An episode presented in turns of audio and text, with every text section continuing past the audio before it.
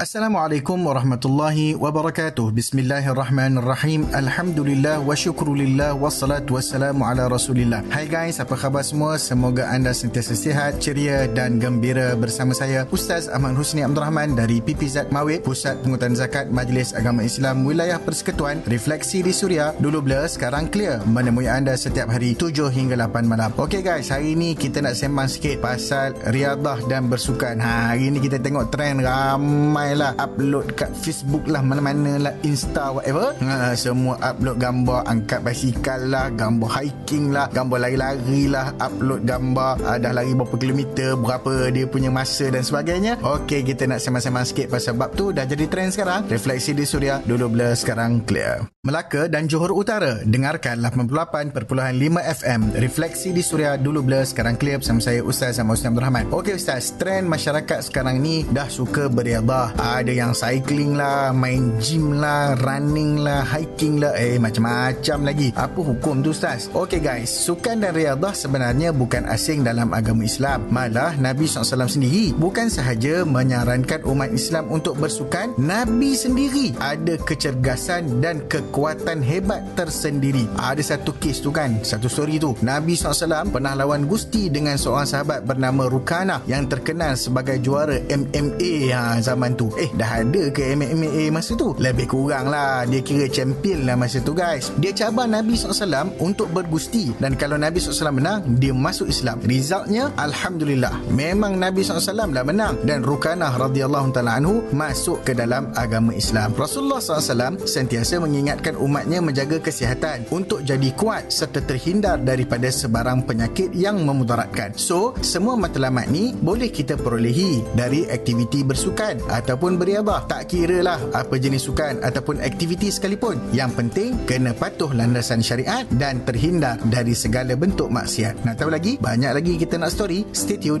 Refleksi di Suria. Dulu blur sekarang clear. Anda juga boleh layan Suria di mana sahaja. Layari www.suria.my. Refleksi di Suria. Dulu bila sekarang clear bersama saya Ustaz Zaman Husni Abdul Rahman. Okey Ustaz, ni nak tanya juga. Ada pula yang macam ni. Uh, dia tak kira lah.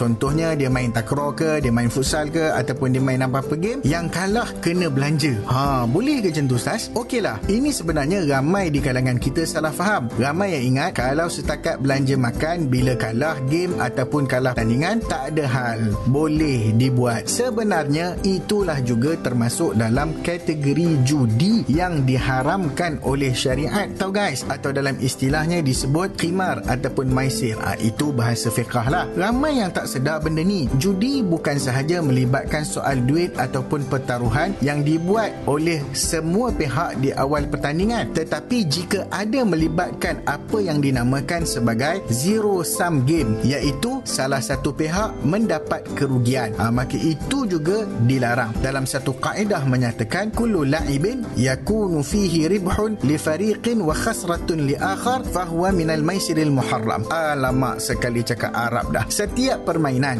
yang membawa keuntungan kepada satu pihak dan kerugian kepada satu pihak yang lain ia adalah judi yang diharamkan. Bukan pertaruhan je yang haram. Sistem siapa kalah belanja makan ni pun haram. Dan serupa macam betting ataupun pertaruhan juga konsepnya. So kena hati-hati yang dah buat selama ni hentikan dan bertaubat. Clear guys? Refleksi di Suria dulu blur sekarang clear. Atau orang Ipoh tu kau mendengar le Suria ya? 96.0 FM refleksi di Suria dulu blur sekarang clear bersama saya Ustaz Ahmad Husni Abdul Rahman. Ok Ustaz last soalan. Ada orang kata tak boleh beriadah ketika malam. Ha sukan ni ada patang larang juga ke Ustaz? Bab ni actually you all kena tanya yang pakar seperti doktor ataupun physician. Asalnya waktu mana pun tak kisah. Boleh je kita riadah tapi janganlah sampai memudaratkan ataupun melanggar perkara-perkara yang penting dalam syariat. Jika terbukti mudarat, maka wajib kita tinggalkan ataupun kita cari alternatif riadah yang lain. Sebab itu dalam Islam ada kaedah kemudaratan mesti dihilangkan atau mesti dihapuskan. Sebab tu bila bersukan, beriadah, semua benda-benda vital yang penting dalam uh, tubuh badan kita kenalah dijaga. Kena tengok maksimum heart rate lah, uh, jangan bagi lebih. Kena tengok BPM, kena kawal pernafasan dan macam macam-macam lagi yang perlu diseimbangkan. Ha, ini part yang berkaitan dengan kesihatan. Jangan kita kira seronok aja. Lagi satu, matlamat tak boleh menghalalkan cara. Nak sihat tapi masa dengan keluarga jadi terabai. Tanggungjawab kita ke laut. Ha, semua tu tak boleh lah macam tu guys. Paling penting, patuhi syariat dan lebih-lebih lagi kita sebagai orang Islam. Seimbangkan kehidupan kita. Refleksi di Suria dulu blur sekarang clear. Sentiasa menghiburkan anda Refleksi di Suria dulu Bila sekarang clear bersama saya Ustaz Zaman Abdul Rahman. Alhamdulillah Kita telah pun sampai ke penghujung perbincangan. Semoga ada manfaat Dan juga panduan yang boleh